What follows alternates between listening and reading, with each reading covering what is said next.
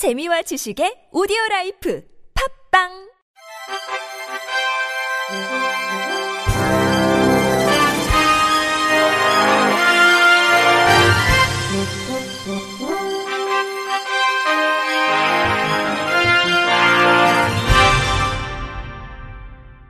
청취자 여러분 안녕하십니까? 11월 16일 월요일 KBIC 뉴스입니다.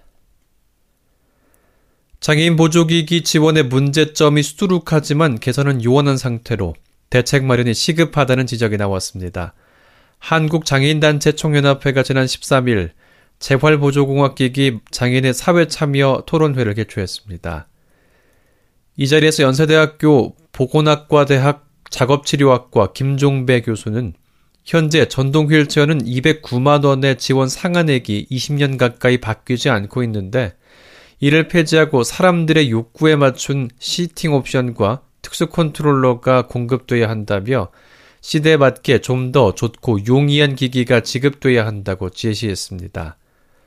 한국 척수장애인협회 이찬우 사무총장은 장애인 국내 보조기기 제도 관련 문제점으로 철학이나 인식의 부족, 서비스 접근성 미흡, 맞춤형 지원 부족, 현실을 따라가지 못하는 개발과 서비스 등을 들었습니다.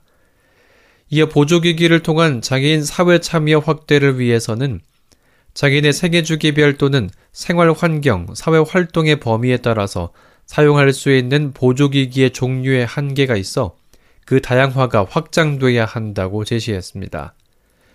이와 함께 보조기기 사용에 따른 서비스 개발 확대와 소비자 운동 활성화를 위해 이용자들의 평가를 공유할 수 있는 컨슈머 사이트 등 체계가 마련돼야 한다고 주문했습니다.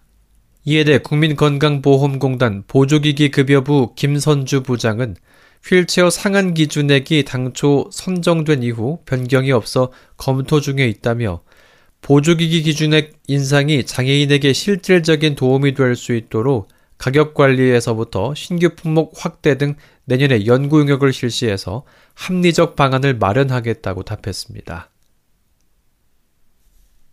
통합교육의 질적 수준 향상과 특수학교 학급당 인원 감축을 통한 특수교육 여건 개선 등 장애인 등에 대한 특수교육법 개정에 대해 전문가와 학령기 장애자녀 부모들의 다양한 의견이 제시됐습니다. 전국장애인 부모연대가 지난 12일 이룸센터 누리홀에서 장애인 부모가 요구하는 특수교육법 개정 방향 장애인 가족 지원 정책 포럼을 개최했습니다. 이 자리에서 세종특별자치시 교육청 특수교육지원센터 도경만 장학관은 장애학생 교육의 국가 책임제 실현, 인권 친화적 특수교육 환경 조성, 통합교육 실현 환경 조성, 특수교육의 질적 수준 향상, 협치 기반 특수교육 지원 체계 구축 등을 장애학생 교육권 실현과 발전을 위해 추진해 나가야 한다고 강조했습니다. 전국장애인 부모연대 김기룡 사무총장은 의무교육과 무상교육에 대한 특수교육기관 확충과 대학 장애학생 교육을 무상으로 실시할 수 있는 근거조항 등 특수교육의 국가 책무를 강화하고 다른 법률보다 특수교육법이 우선 적용될 수 있도록 특별법적 지위를 가진 교육법임을 명시하는 것이 필요하다고 설명했습니다. 이어 개인 맞춤형 특수교육 지원과 특수교육 여건 개선을 위해 특수학급의 학급당 학생 수를 대폭 감축하고 중도 중복장애 학생 수를 2명으로 간주하는 기준을 적용해야 한다고 강조했습니다. 박주란 학부모는 좋은 교사를 만나는 것만이 최고의 교육이라고 생각되지 않도록 일관된 교육 환경이 특수교육법을 통해서 명확히 구축돼야 한다고 피력했고 박혜영 학부모는 법이 개정됨에 있어 차별금지와 인권보장이 반드시 강조돼야 한다고 제언했습니다. 연합회가 지난 11일 전국 시각장애인 지도자 대회를 실시했습니다. 전국 시각장애인 지도자 대회는 주로 시각장애 지도자 역량 강화를 위한 강의다, 장애인 복지 현안 등을 다루는 포럼 형식으로 진행했지만 올해는 코로나19로 시상식 위주로 축소 진행됐습니다. 이번 대회는 시각장애 인권 신장에 헌신하고 복지 증진에 크게 기여한 유공자에게 보건복지부 장관 표창을 수여했습니다. 한시련 관계자는 시상을 통해 시각장애 복지 증진에 이바지한 이들을 기릴 뿐만 아니라 향후 시각장애 복지에 대한 높은 관심과 참여를 촉진하는 효과가 기대된다고 전했습니다. 서울 단오림 관광센터가 늦가을을 맞아 관광 약자가 소규모로 여행할 수 있는 프로그램을 준비했습니다. 이번 여행 코스는 휠체어 리프트가 장착된 특장 차량인 서울 다누림 미니밴으로 운전기사와 안전요원이 동반하며 이용자가 승하차 장소를 지정할 수 있어 편리하게 이용 가능합니다. 만추가경을 테마로 한 서울 다누림 관광센터 추천 11월 유니버설 관광지는 두 가지로 서울 코스는 여의도 한강공원과 서울 스카이, 서울 근교 코스는 마지막 단풍을 즐길 수 있는 경기도 용인 한국민속촌 코스로 운행합니다.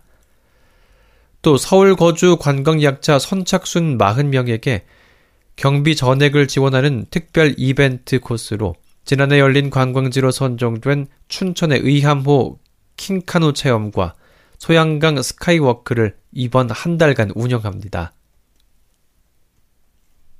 특별자치도 발달장애인 지원센터가 장애인식 개선 수기 작품을 공모합니다. 제주 지역 장애인식 개선을 도모하기 위한 일환으로 매년 진행하는 공모전은 제주도민 누구나 참여 가능합니다.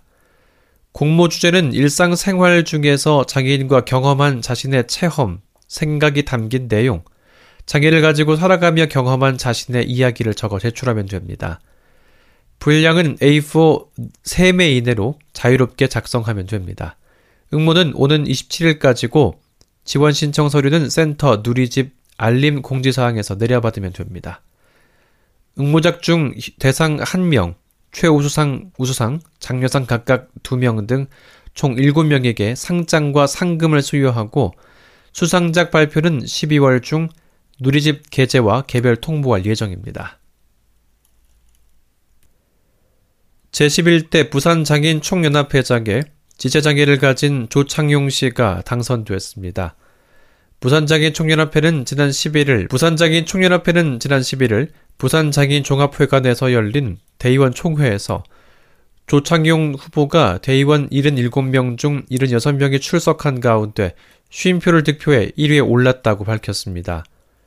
조창용 당선인은 47년간 장애인복지운동가로 활동한 가운데 부산장애인 단체의 단체 운영비 보조금 예산 증액, 부산장애인 종합회관의 확충, 부산 농아인 쉼터 설치, 여성장애인 센터 설립, 장애인 관광지원센터 활성화 추진, 신장장애인 이동지원센터 설립 등을 공약으로 제시했습니다.